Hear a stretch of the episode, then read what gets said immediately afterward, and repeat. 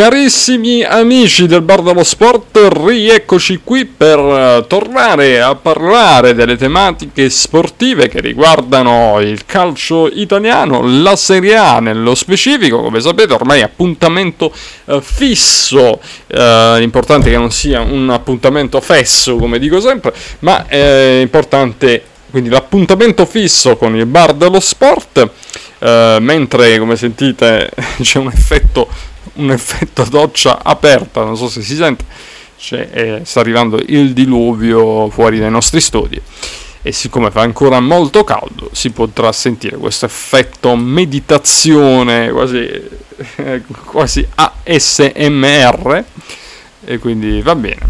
Comunque, allora, cari ascoltatori, che dire, c'è tanto da parlare perché? C'è tanto da parlare ovviamente perché le questioni sono, sono, tante, si riprende tra infortuni e tra eh, incognite di squadre che avevamo lasciato in crisi e altre che invece erano più lanciate, alcune sorprendentemente, e, e altre un pochino, eh, un pochino, meno sorprese ecco, eh, del campionato italiano.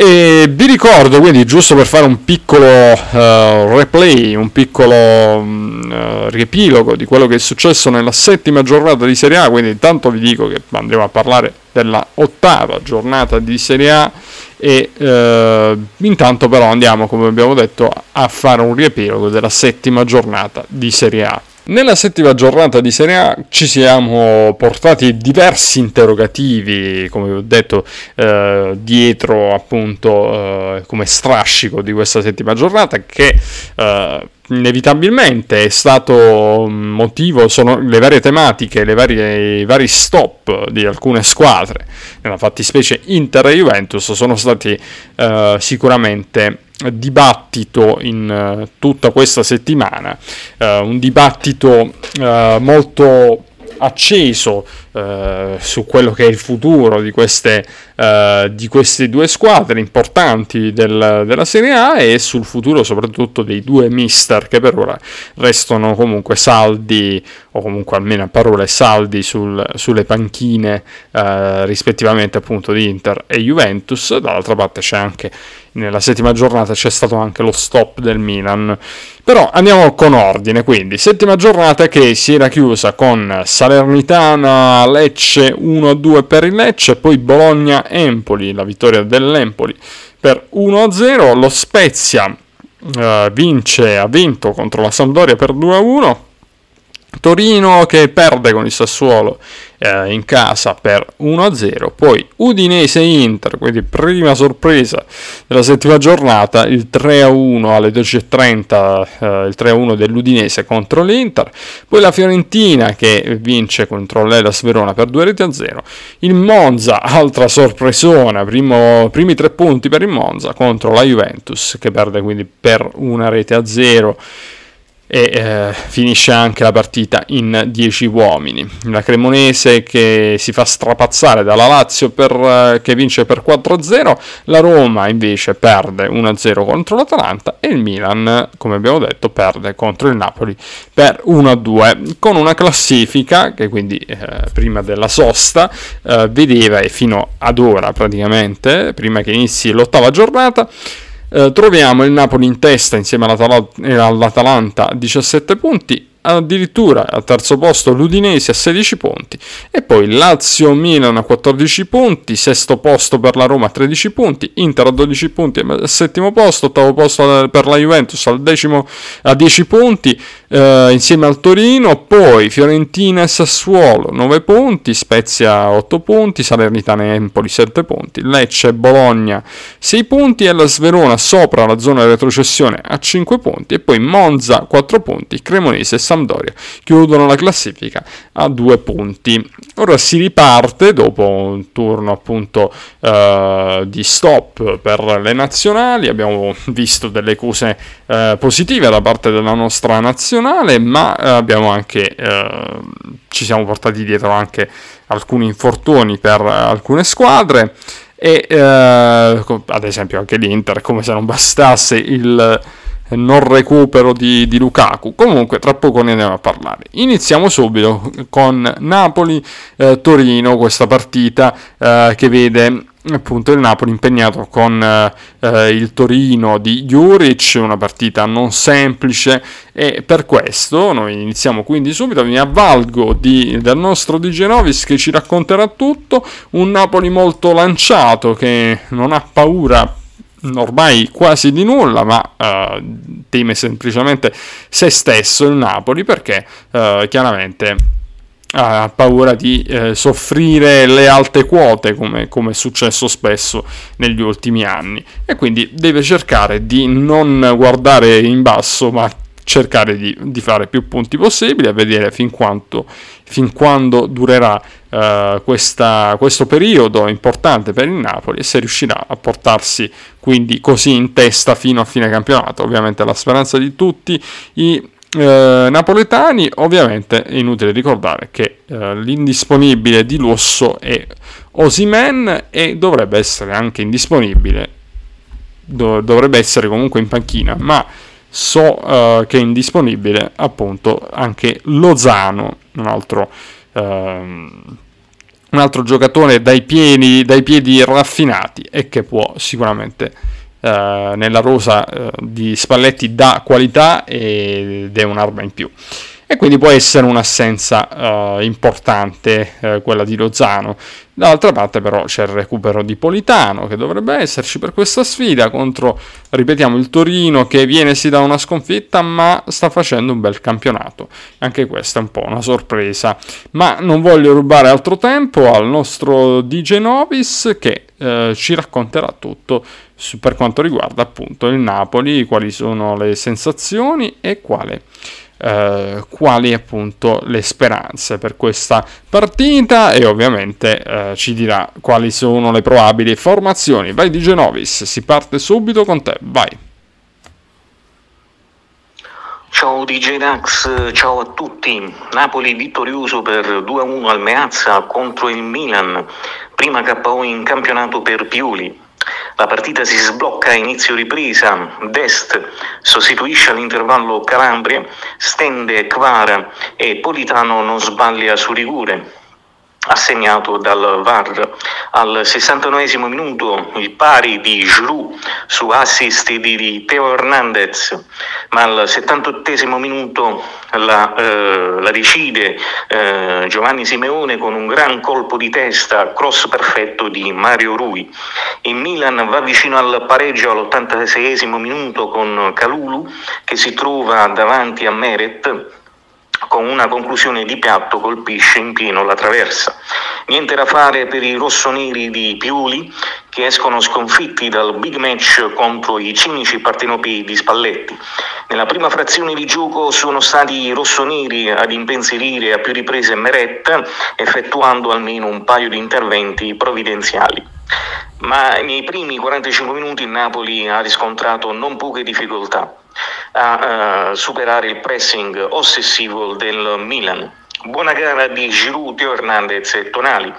Ancora una volta Cavarascelia è una spina nel fianco delle difese avversarie, eh, determina le due munizioni su Kier e Calabria e il rigore procurato da Dest. Le marcature al 55 minuto Politano, al 69 minuto Giroud, 78 minuto Simeone. Tre punti fondamentali per gli azzurri che vincono nella casa dei campioni d'Italia, non è cosa da tutti. Ottava giornata di campionato, Napoli-Torino partita da non sottovalutare per mister Spalletti che sa bene le insidie che si delineano quando si affrontano i Granata e mister Juric. Il Torino è reduce da tre vittorie, un pareggio e tre sconfitte, sei gol fatti e sette gol subiti. Le vittorie Monza-Torino 1-2, Cremonese-Torino 1-2, Torino-Lecce 1-0.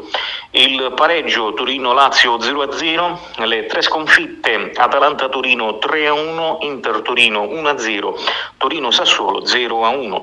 Le statistiche di Napoli-Torino, ultima vittoria in casa per Napoli, per il Napoli vinta per 1-0 datata 17 ottobre 2021, ultimo pareggio terminata 1-1 datata 23 dicembre 2020, ultima vittoria in trasferta per il Torino, partita vinta per 2-1 e datata 17 maggio 2009. Le probabili formazioni Napoli, Meretti in porta, poi Di Lorenzo, Ostigard, Kim, Mario Rui, Anghissà, Lobotka, Zilinski, Cavaraschelia, Raspaduri e Zerbin, indisponibili Osimelle e Demme, eh, sono in dubbio, forse partono dalla panchina Politano e Rachmani. 4-3-3 per mister Spalletti, il Torino, Milinkovic Savic in porta, poi Schurz, Buongiorno, Rodriguez, Singo, Linetti, Lukic, Lazaro, Radonic, Vlasic e Sanabria. 3-4-2-1 per Mister Juric, indisponibili per il Torino, Voivoida, Pellegri e Ricci. Arbitra il signor Massimi di Termoli, Alvar Ferno e Valeri. Fischio d'inizio alle ore 15 allo stadio Maradona di Napoli, sabato 1 ottobre. Benissimo, benissimo di Genovis che vi ricordo ovviamente, ma come ho fatto a uh, dimenticarmene e andiamo a presentarla questa ottava giornata. Come avete capito si aprirà con Napoli-Torino uh, sabato alle 15 poi Inter-Roma alle 18 sempre di sabato Empoli-Milan alle 20.45 che chiude questo anticipo di sabato del, della Serie A. Poi 12.30 Lazio-Spezia alle ore 15 invece troviamo Sassuolo-Salernitano Lecce-Cremonese Sampdoria-Monza Monza, poi alle ore 18, sempre di domenica, Atalanta-Fiorentina, alle 20.45 di domenica il posticipo Juventus-Bologna e Hellas Verona-Udinese invece chiude la giornata eh, 8 di Serie A lunedì alle 20.45. Andiamo subito a parlare quindi della seconda partita in ordine cronologico e parliamo della mia amata Inter, come sapete. Bene, si sperava uh, che in questa partita si potesse ritrovare uh, Lukaku, eh, invece oltre Lukaku abbiamo il problema della squalifica di Brozovic, ma comunque uh, c'è anche l'infortunio di Brozovic, quindi diciamo doppia, doppia fortuna. Nel frattempo c'è anche dall'altra parte la questione eh, della ripresa dell'Inter che deve appunto uh, provare a riprendersi subito dopo la sconfitta uh, contro l'Udinese, una pesante sconfitta tra le altre cose dove non ci sono veramente uh, scusanti, Uh, perché l'Inter ha giocato una brutta partita, ha subito l'Udinese e di certo così uh, non va. Uh, in poche partite insomma ci sono stati dei risultati non positivi tra Champions e campionato e certamente in bilico Inzaghi a parole non è in bilico, però un po' ovviamente lo è, non è più così saldo sulla panchina dell'Inter. Certamente si prova uh, a continuare con lui sia per una questione economica sia perché comunque uh, come dire lo scorso anno comunque ha fatto vedere delle cose positive l'Inter quindi non bisogna dimenticare questo aspetto certamente ora c'è molta pressione su di lui lui che ha ricordato in conferenza stampa che uh, alla fine in un certo senso è l'allenatore che tutti i presidenti sognano, visto che comunque fa spendere poco e porta comunque trofei a casa. Detto questo, ci sono uh, delle, delle, ipotesi di formazione che fanno un po' tremare eh, gli interisti un po' eh, tremo anch'io, ma eh, nella formazione che andremo a leggere comunque eh, diciamo è un po' più rassicurante.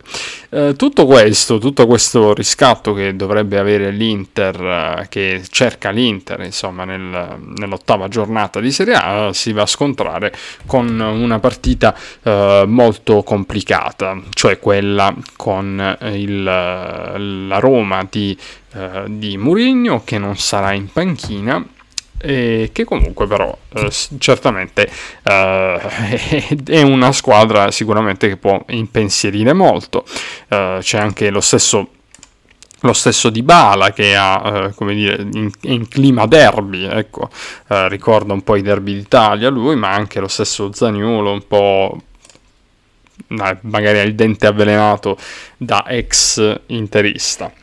E quindi diciamo ci sono comunque delle, sicuramente delle Mm, delle armi eh, che ha la Roma per poter impensierire l'Inter, un Inter che invece dalla sua l'antidoto Roma fino, mo, stato, fino, ad ora. È stato fino a poche giornate eh, o meglio no fino a poche giornate fa fino agli ultimi scontri contro la Roma l'anti, l'anti-Roma e eh, Geco l'ex eh, appunto eh, del, della Roma che potrebbe far rivedere un po' eh, di ehm, di mostri nella testa dei, dei, dei romanisti.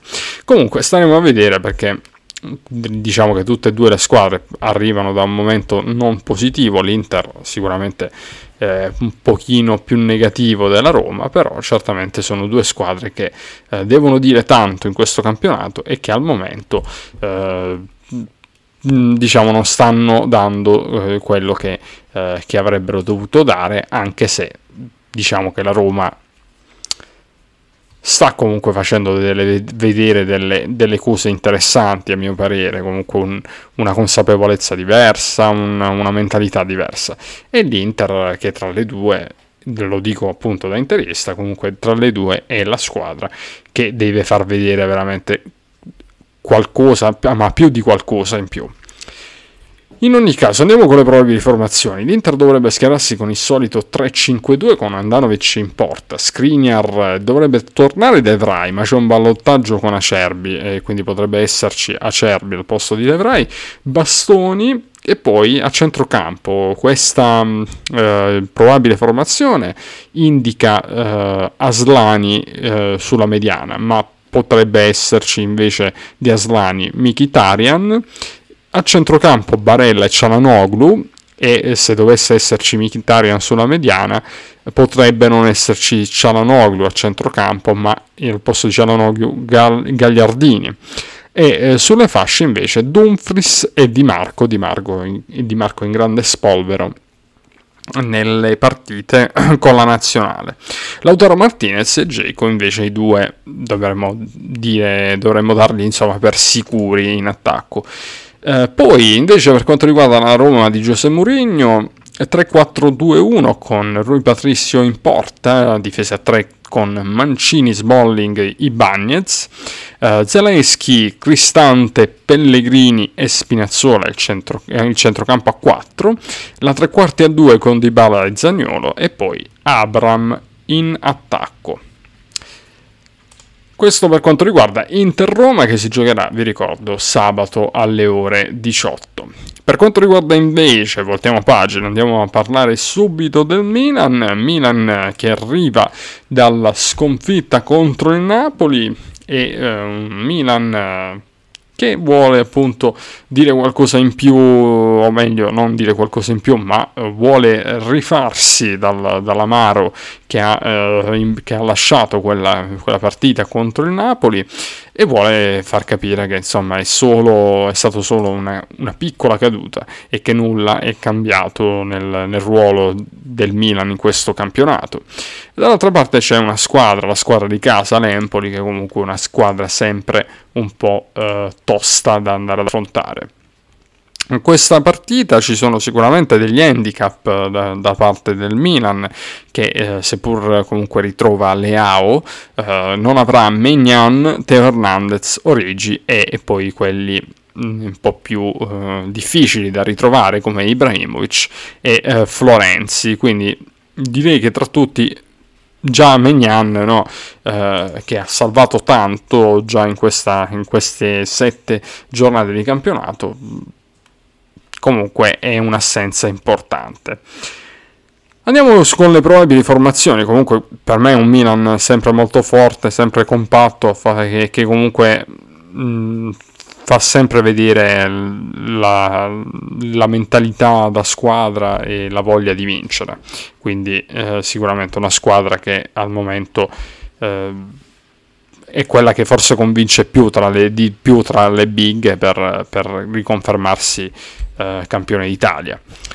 In ogni caso, dicevamo le formazioni, Paolo Zanetti, l'allenatore dell'Empoli, con un 4-3-1-2, eh, l'Empoli si dovrebbe schierare così, quindi Vicario in porta, Stojanovic, De Winter, Luperto e Parisi, la difesa a 4, Marin sulla mediana, As e Bandinelli, invece al centrocampo a 3, Bairami, Lammers e Satriano in attacco.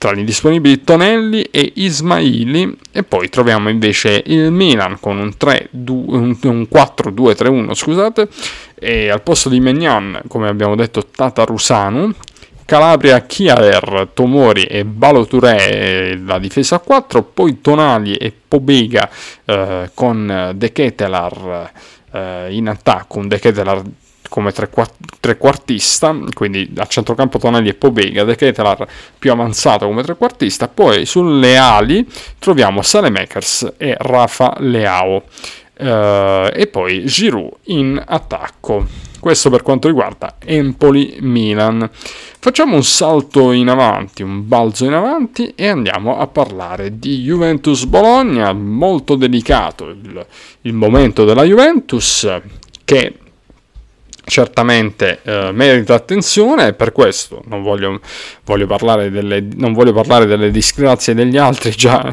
diciamo che il mondo nero-azzurro ne ha eh, di problematiche da andare ad analizzare e andiamo a sentire quindi il nostro Fabius che ci parlerà eh, di questa Juve che ritrova alcuni come Scesni, eh, come Quadrado, come eh, Alex Sandro che dovrebbe stare in panchina disponibile, dovrebbe tornare disponibile in panchina, quindi anche lo stesso Rabiot.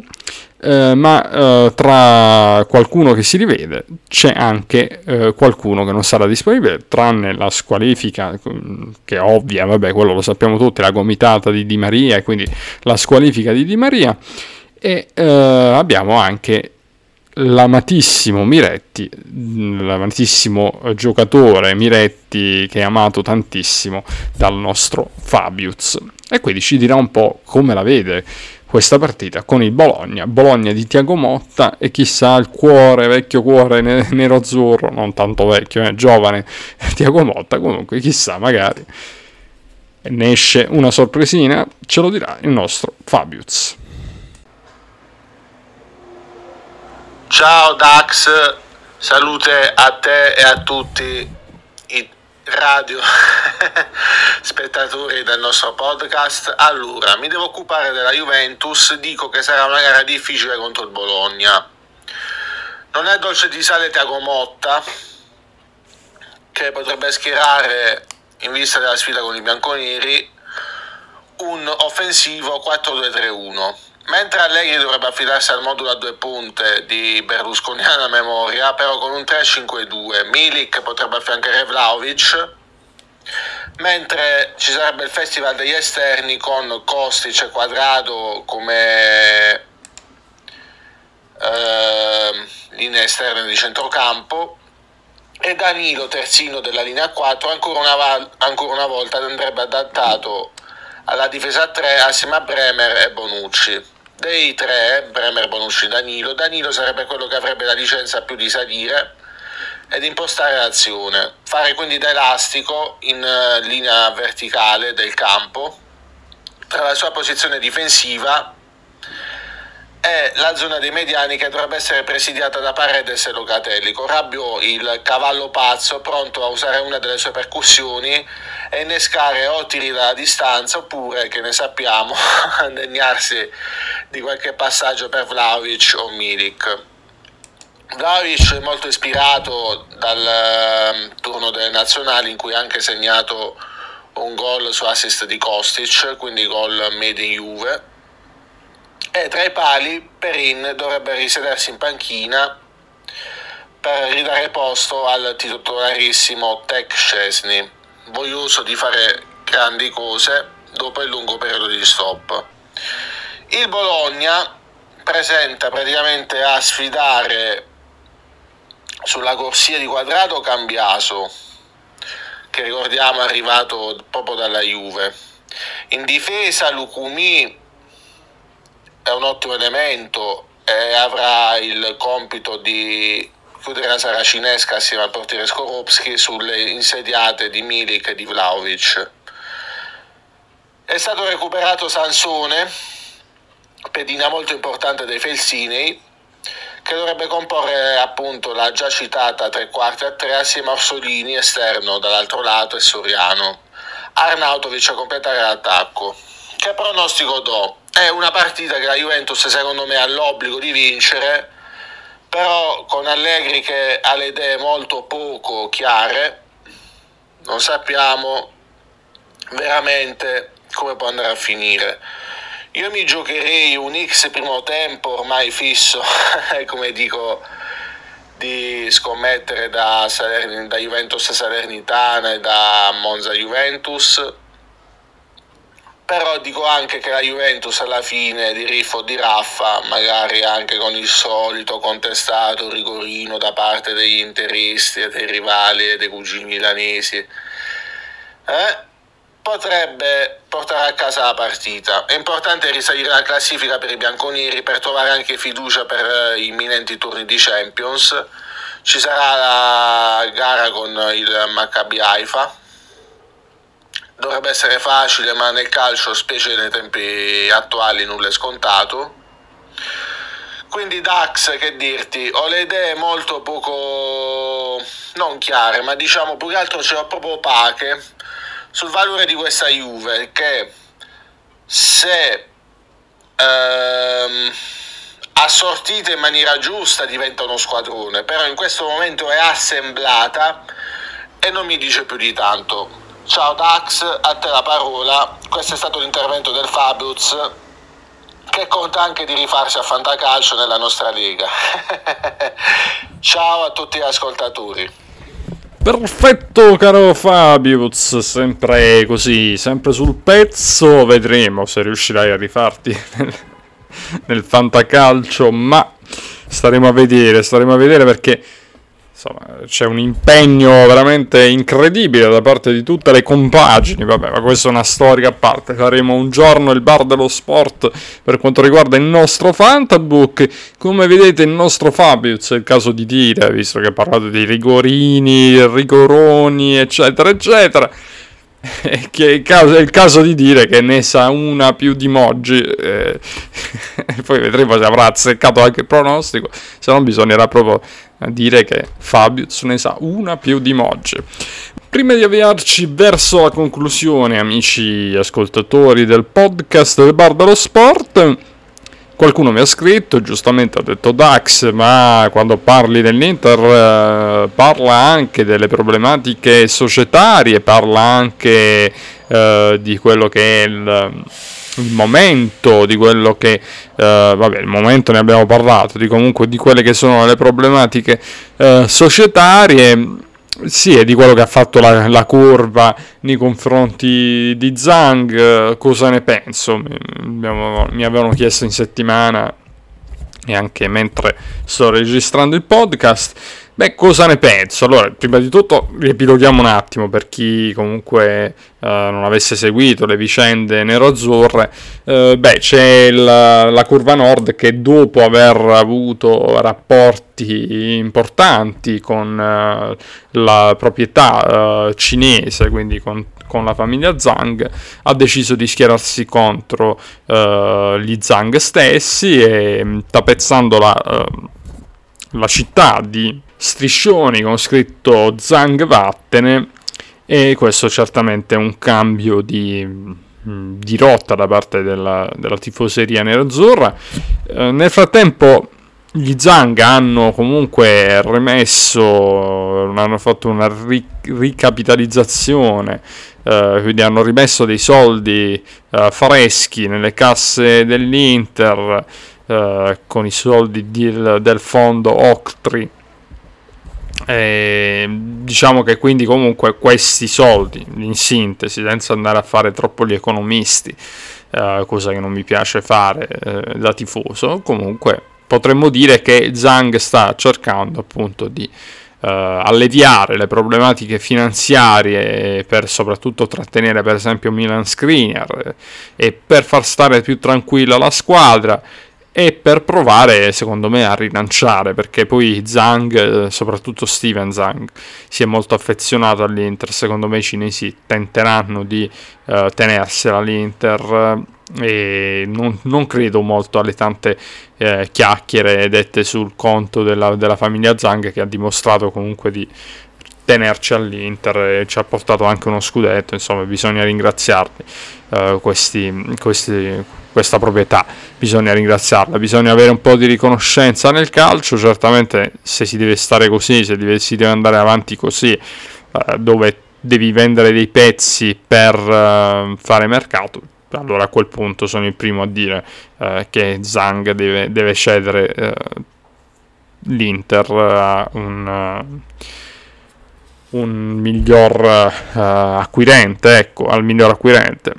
Ci sono alcuni proprietari, uh, ci sono alcuni interessati dall'America, alcuni uh, imprenditori con abbastanza liquidità, ma si vocifera anche, e credo che sia questa la versione vera della, della faccenda, che Zhang voglia semplicemente un partner, non vuole vendere tutta l'Inter. Eh, quindi tutta la quota che ha dell'Inter. Poi dopodiché eh, è chiaro che se il clima si fa un pochino più rovente, se dalla Cina non cambia nulla, è chiaro che eh, Zhang sarà costretto a cedere. Questo secondo me, cosa mi aspetto io non lo so, però se dovesse avere, mm, cioè non so, non so che dirvi, cosa aspettarsi, cosa augurarsi, però certamente se uh, Zhang uh, avesse la possibilità di uh, riprendere in mano la la situazione Inter, la, eh, quindi il, rimettere, diciamo, poter fare nuovamente mercato, non farci soffrire eh, per dover vedere alcuni giocatori andare via, come, come, ho già detto, allora certamente ti farei ancora per Zhang eh, come presidente dell'Inter e come proprietà. Non lo so, eh, vediamo un po' l'evolversi e vedremo cosa, cosa, succederà anche a livello di risultati in campo, a livello di eh, clima tra, eh, nella squadra e tra i tifosi. Questo sarà comunque importante al di là di tutto. Voltando pagina andiamo a concludere questa, questo podcast del Bar dello Sport eh, con le altre partite eh, interessanti come Lazio Spezia Uh, poi abbiamo anche Lecce Cremonese, come abbiamo già detto, un'altra sfida dove tutte e due le squadre cercheranno di fare punti. Sarà una partita uh, da vedere in chiave salvezza. Sampdoria Monza, anche qui bisognerà vedere se la Sampdoria avrà la forza di riprendersi o, uh, o se, oppure il Monza se riuscirà a fare la seconda vittoria uh, in, questa, uh, in, questo campionato. Poi c'è Sassuolo Salernitano, una partita comunque con molta qualità, secondo me, con, con della qualità.